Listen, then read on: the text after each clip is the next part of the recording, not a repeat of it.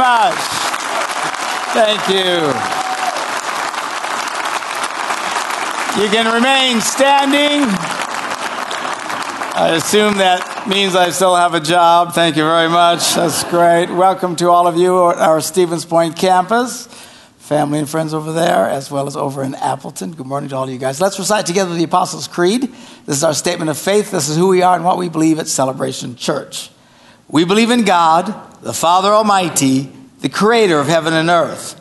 We believe in Jesus Christ, his only Son, our Lord, who for us and for our salvation was conceived by the Holy Spirit, born of the Virgin Mary, suffered under Pontius Pilate, was crucified, died, and was buried. He descended to the dead, and on the third day he rose again. He ascended into heaven and is seated at the right hand of the Father. He will come again to judge the living and the dead, and his kingdom will have no end. We believe in the Holy Spirit, the holy Christian church, the fellowship of believers the forgiveness of sins, the resurrection of the body, and the life everlasting. Amen. You may be seated. Good to see all of you here this morning, and all of you online and our campus as well as I'm sporting my Pee Wee Herman look here this morning. You like this suit? Styling. I have lost a lot of weight, and I can finally fit in the suit. The problem is, I'm about two bratwursts away from never wearing it again. so uh, we'll see how I do. anyway, I want to say thanks to all of you for being uh, so kind uh, to me uh, and giving me time to step away for uh, some time uh, after all that happened. And you guys are a wonderful family, and I very, very much appreciate it. I've been very busy running all over Kingdom Come, which has also been good for me. But it's good to be back home, be it ever so humble. There's no place like home. anyway, uh, this morning I want to share with you a message entitled Have You Ever Felt Like a Loser? You ever feel like you just don't measure up? Somehow you just can't get it right. You've made too many mistakes. You've done too many awful things. God has to really be tired of you? Do you sometimes feel like you're a mistake? That God is so disappointed in you, He'd rather not be seen with you in public? Despite your desire to do right, you end up doing wrong. You end up putting the sin in Wisconsin. When we left off with our uh, series on the significant events of the Old Testament, which I will be picking up again now and continuing uh, we uh, left off with Moses. And uh, Moses was quite the character. Whenever, whenever you think that you, you just don't measure up and you're too far gone and you've just gotten so off the path, there's no hope for you, I want you to know there's always hope for you. Some of the most amazing men and women in the Bible were completely and totally jacked up.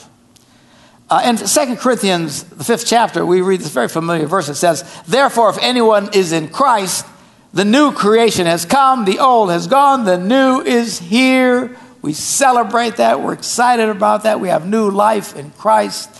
We're baptized. Everything's fabulous as we start afresh, but then we start to stumble again, start to mess up, and then we start feeling very, very badly. And of course, the devil comes along and whispers in your ear that you're a loser, that God can't possibly have a plan for you because you are just too jacked up. But as we were talking about Moses, now Moses is quite the character. Moses was a murderer. And we often skip over that because, you know, it's put in the context of he sees this Egyptian you know, beating up an Israeli or, or being harsh to him. And Moses steps in and kills him, and we think, well, that was totally justified. It wasn't justified. You, you can't kill bullies, okay? You can't kill a foreman at work who's a jerk, though the thought may have crossed your mind. It's not the right thing to do. The man who comes down from the mountain with stone tablets written with the very finger of God and says, Thou shalt not kill. was in fact himself a murderer. It got him in big trouble. He had to go running for his life because they wanted to come after him, prosecute him, as they should have for what he did.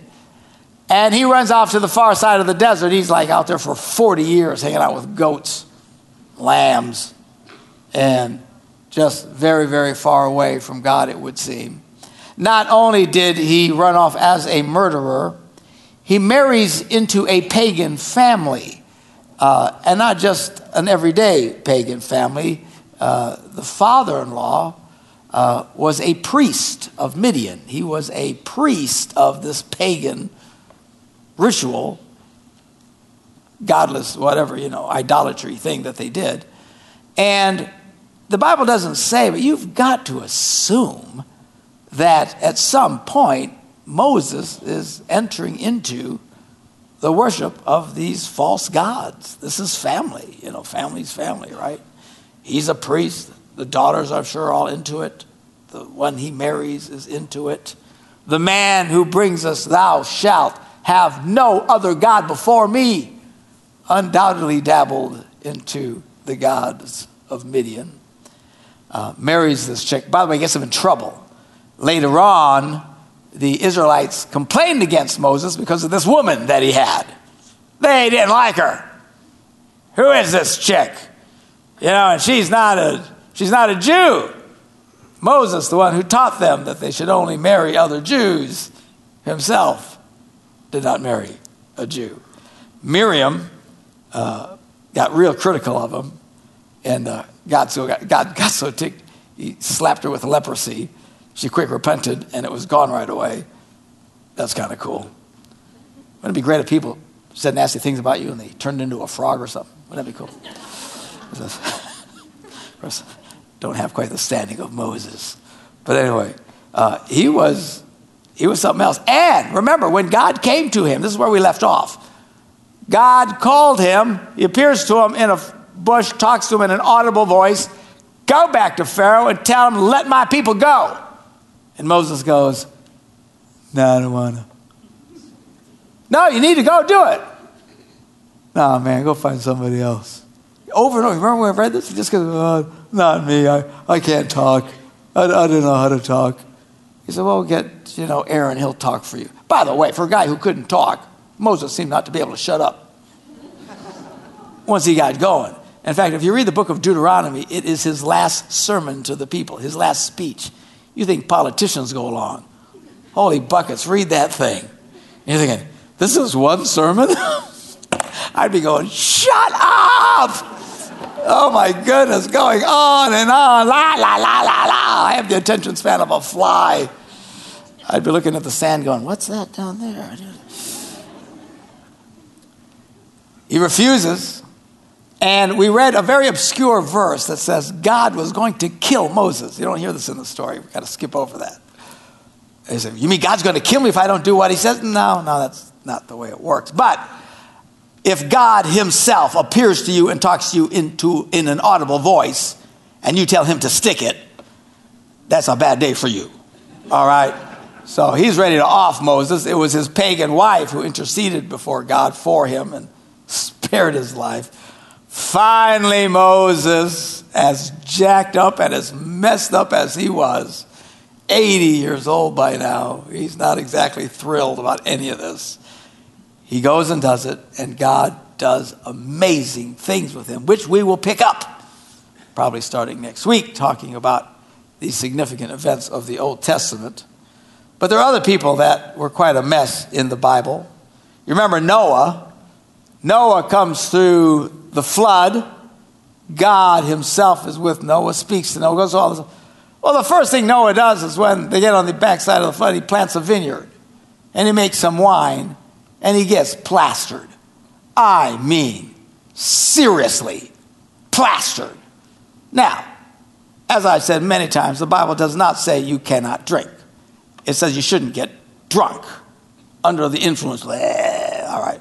Well, Moses or Mo, Jonah, Noah, and I didn't drink this morning. All right. Noah got so drunk, the Bible says he was buck naked. Now, I don't know how drunk you got to get before you decide these are really in the way. I mean, I've seen some drunk people. I just ain't never seen no drunk naked ones, and I don't wanna, all right? But he is naked as a jaybird, plastered out of his ever loving mind. That's a lot of wine.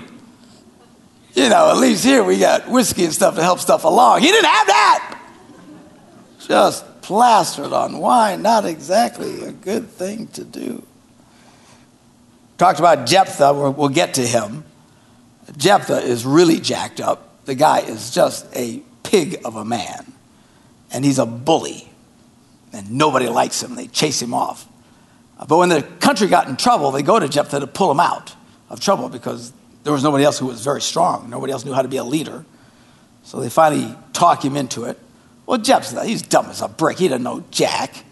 He's caught up in the middle. Uh, during this dark time of Israel, they were half in God, half in paganism. They did all kinds of crazy things. So Jephthah prays this prayer God, give me victory today, and I'll sacrifice the first person that walks out of my tent.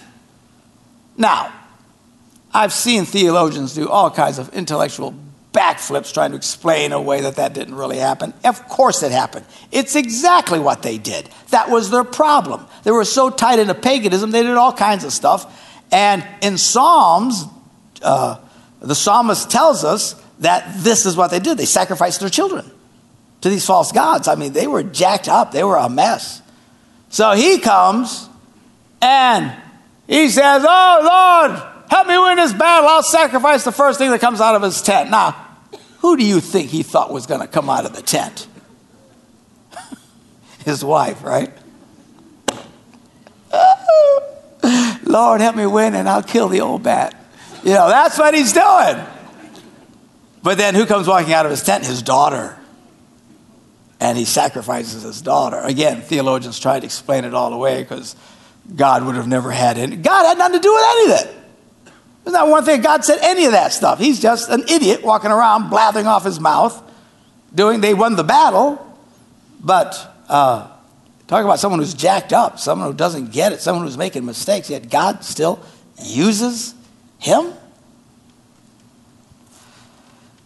You know the story of Samson, muscle man Samson, although the Bible doesn't say he was a muscle man. That's the interesting about it.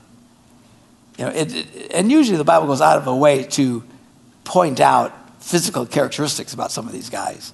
Uh, you know, David had red hair, or this guy had that, or taller, or a guy was really fat, or whatever. It doesn't say anything about Samson.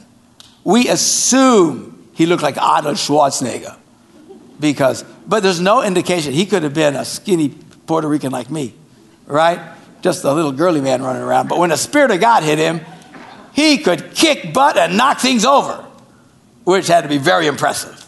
All right? My guess is he probably looked very plain and yet did these amazing things. But he was really jacked up. The man was a fornicator out of control. The boy had issues with the zipper, keeping it up. And he was doing all kinds of stuff he shouldn't be doing. He finally winds up with this crazy chick named Delilah which, if you keep up the fornicating, that's what you're going to wind up with some crazy chick. So he winds up with Delilah. Delilah keeps asking him, How can I kill you? Now, that should be a red flag. I'm just throwing that out there. You know, when someone says, You know, what can I do to knock you off? Then, you know, how to move on. But he wouldn't tell her. He says, Well, if you braid my hair, I'll lose my power. She braids his hair and says, The Philistines are here to kill you. And he just get up and he'd kill them all because he's so strong. Spirit of God had come on. She'd get mad at him. Then he'd tell her another story. He kept telling her stories. She finally got mad and started crying. You won't tell me how to kill you, and you say you love me.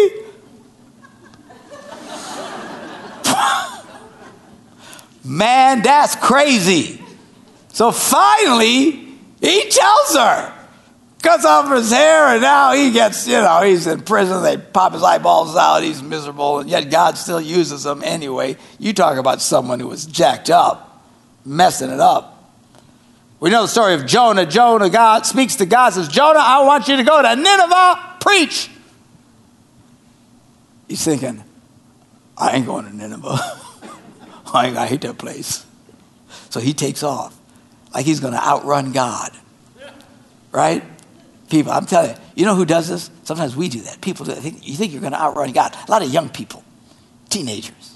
People don't try. You think, I'm, I'm going to get away from church. I'm sick of my parents' church. I'm going to go right. I'm just going to get away from God. You're delusional. Everywhere you go, God's already going to be there waiting for you. You cannot outrun God. All right? Don't mess with God. So he tries to outrun God. He gets on a boat. Not exactly a fast way to run from God. But they get out there and they hit this big storm. And I mean, the sailors are freaking. Now, these are not weekend boaters like me. I only go out if the water is calm. Because I don't like the, ah, but they're out there. They're men, they're manly men, men of the sea. And they are freaking. That means it's a bad storm. All right? It's like when you're flying an airplane and the pilot starts sweating. That's a bad sign. All right. So everybody's freaking out. What is going on? And they're so superstitious. And someone must have made some God angry because it was bizarre. It was like unnatural storm. And Jonah goes, That's me. What? Yeah, God told me to go to I ain't going to ain't stupid Nineveh. Throw me in the ocean. You ever feel like that? Somebody just kill me. That's how discouraged you can get sometimes, right? You just wish somebody would run you over with a truck or something, but quick, not slow. So finally, they didn't know what to do, so they take Jonah and they whip him overboard, and the calm comes over the sea. I thought, wow. So Jonah thinks, finally, I'm just going to die. Well, a big fish gobbles him up, goes out and pukes him up. That had to be lovely. And he pukes him up on the, on the land. Guess where he lands? Nineveh. That's got to suck, right? You're, you're running from Nineveh, and blah, you come out, oh man, what is this? And you're looking, welcome to Nineveh. and even though he's running, God still uses him to do an amazing thing. Says the entire city repented from a preacher who didn't even want to preach to him. That's pretty impressive. We know about David.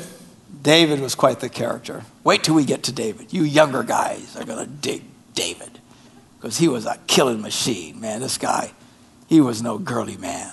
I've often said I wish they would do a real movie about David instead of, you know, Richard Gere. Uh, what was that all about, you know? I mean, they should have put Arnold Schwarzenegger or somebody in there, you know, or somebody, you know. Jean Claude Van Damme or somebody should have been. Because he was a killing machine. This guy, man, he was unreal. One time the Bible says he's walking along and a bunch of these Philistines are up on the high rocks. They got the advantage. You got the high ground, you got the advantage, especially in those days. And they're going, nah, nah, nah, nah, nah, nah. David got so mad, I'm going to go up there and kill every one of you. So he starts climbing up the rocks. Now, they're not just waiting for him to get up to the top, like in The Princess Bride. Okay. You know what I'm talking about? There's no patience. They're throwing spears out, they're doing everything to try and stop him. He gets up there and he kills a whole lot of them. Whoa. Don't tick him off, right? I mean, this guy's something else. The battles they fought, it's going to be highly entertaining for those of you who like guy flicks. Anyway, we'll get there. But he's the great David. He's the one who killed Goliath. Everybody else is afraid. He's a teenager. He's not afraid. He goes out there, takes a rock, knocks him out, takes a sword, and cuts off his head. That was impressive. The enemy goes running. Oh! He writes the Psalms, these beautiful Psalms that we quote. The Lord is my shepherd, I shall not walk. Yea, though I walk through the valley of the shadow of death, you are with me. All these comforting scriptures. A great man of God. Well, this great man of God, he messes up. He's got four wives. Apparently, one wasn't stressful enough. He's got everything he needs, but one day he's walking on his castle and he looks down and sees a lady taking a bath. Which, by the way, ladies, curtains. So he's looking at her, she's quite a hoochie mama. He's going, Whoa, look at that. And he sets out to introduce himself, and he seduces her, has sex with her, gets her pregnant, and murders her husband.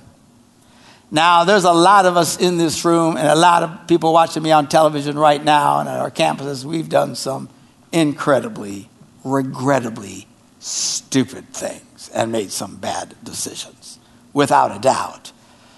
But very few of us have gotten to that point. Lust, lying, adultery, and killing somebody so that you could have his wife, this is really bad. This is David, a man after God's own heart. Even David got all jacked up. Jump to the New Testament. I mean, the Old Testament's full of these guys.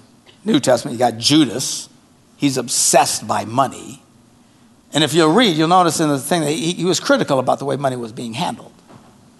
Which, if you're the kind of person who always goes around complaining how the church spends money, I don't know if they should spend money that way. I don't like the way they spend the money. Yeah, yeah, yeah, you're a cousin of Judas.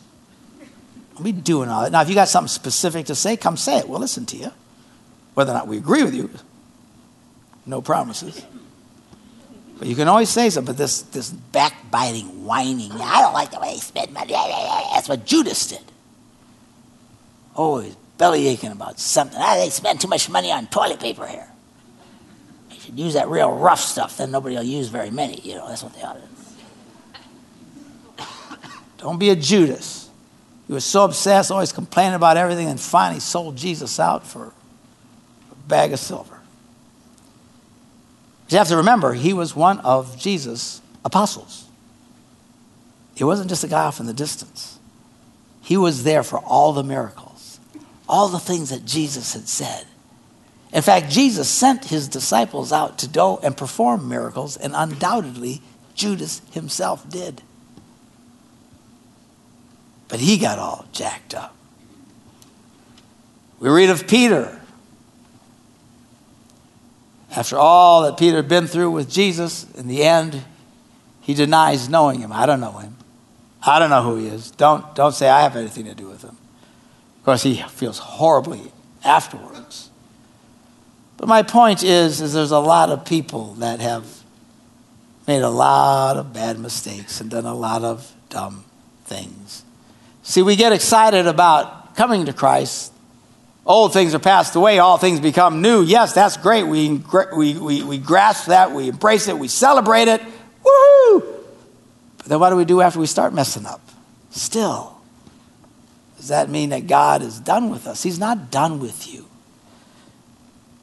John writes in 1 John's epistle, he says, If we confess our sins, he is faithful and just and will forgive us our sins and purify us from all unrighteousness.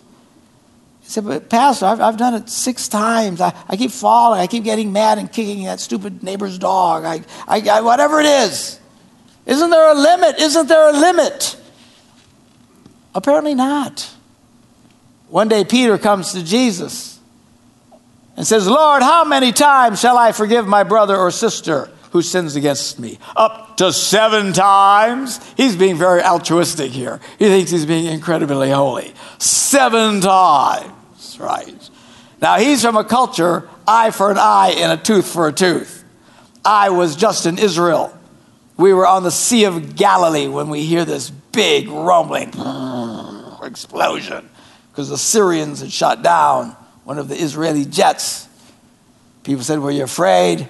No, because the Israelis went in and blew up 17 of their bases. Don't mess with these people. they are intense. Everything was quiet after that. Eye for an eye, see? Tooth for a tooth. That's the culture. So Peter comes Lord and says, Lord, how about I forgive him seven times? And if you stop and think about it, he is really kind of being altruistic. He's being kind of nice, right?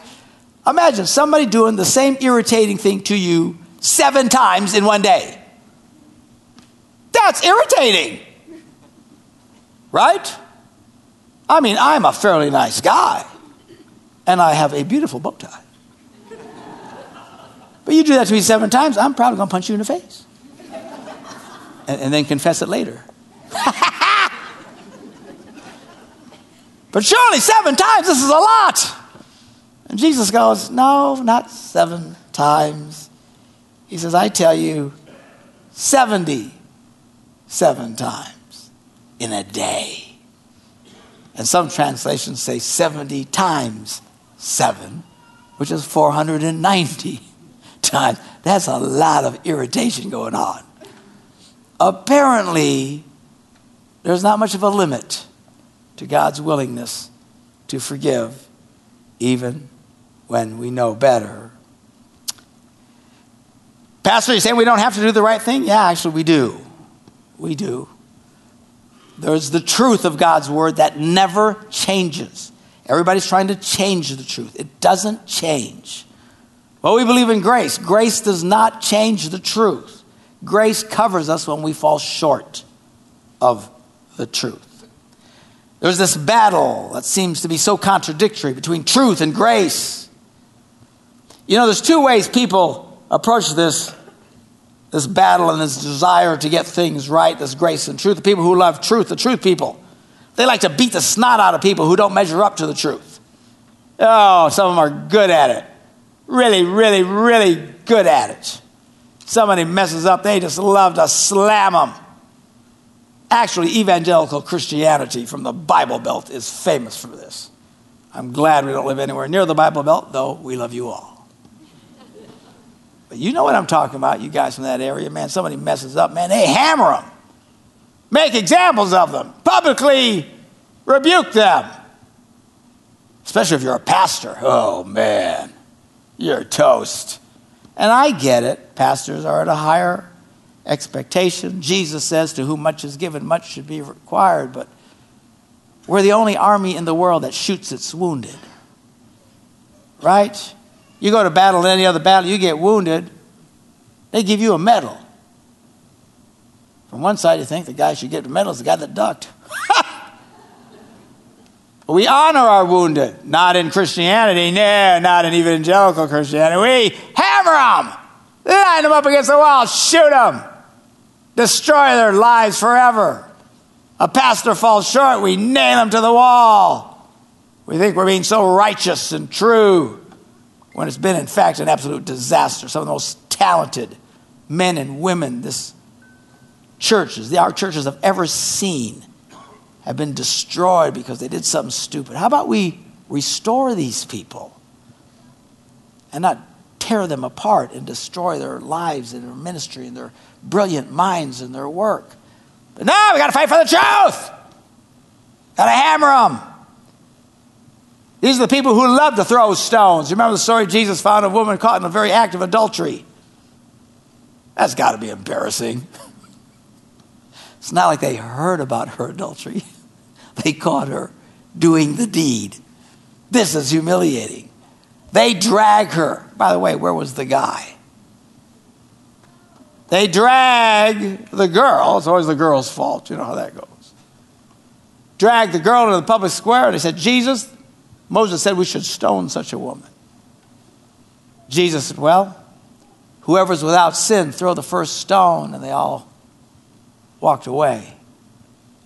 Jesus looked at the woman and said, Where are your accusers? She said, There's no one here left.